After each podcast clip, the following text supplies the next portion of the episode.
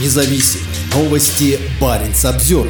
Если закроют границу, будет невыносимо. Что думают россияне о последнем работающем пункте пропуска? Стурсгук – последний наземный КПП, находящийся на границе России и Норвегии, где людей пропускают в шенгенскую зону по туристическим визам. После решения Финляндии о закрытии своих пропускных пунктов, многие волнуются о возможном закрытии Стурсгука. Баренц Обзервер поговорил с людьми, которые периодически пересекают границу России и Норвегии.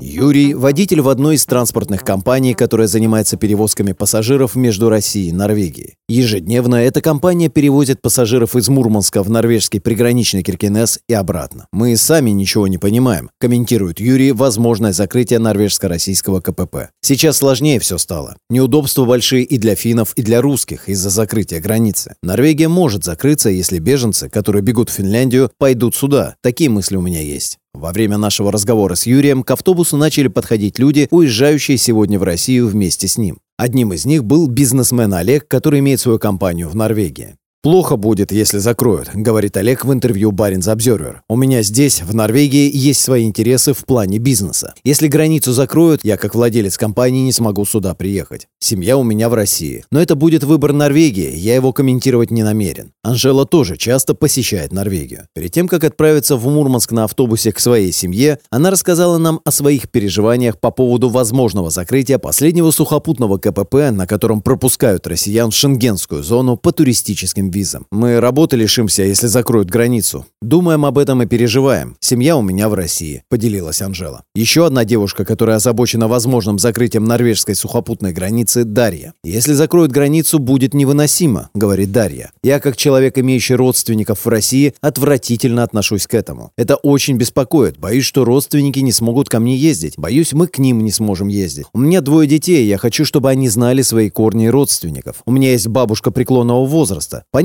что будут варианты самолетом, но это очень дорого. Девушка работает в одном из магазинов Киркенеса, где продают косметику и парфюмерию. Дарья часто встречает людей из России, которые покупают товар для себя. «У нас в магазине есть группа постоянных покупателей из России», – поделилась Дарья. «Сейчас они ездят только два раза в неделю, но это происходит быстро из-за невозможности пересечь границу на своих автомобилях. Глупо говорить, что нас не коснется возможное закрытие границы России с Норвегией, ведь мы живем в приграничном городе. 28 ноября стало известно, известно о закрытии Финляндии последнего действующего наземного пункта пропуска Рая Йосипи. Таким образом, у Финляндии больше не осталось сухопутных переходов. Данное ограничение будет действовать до 13 декабря этого года.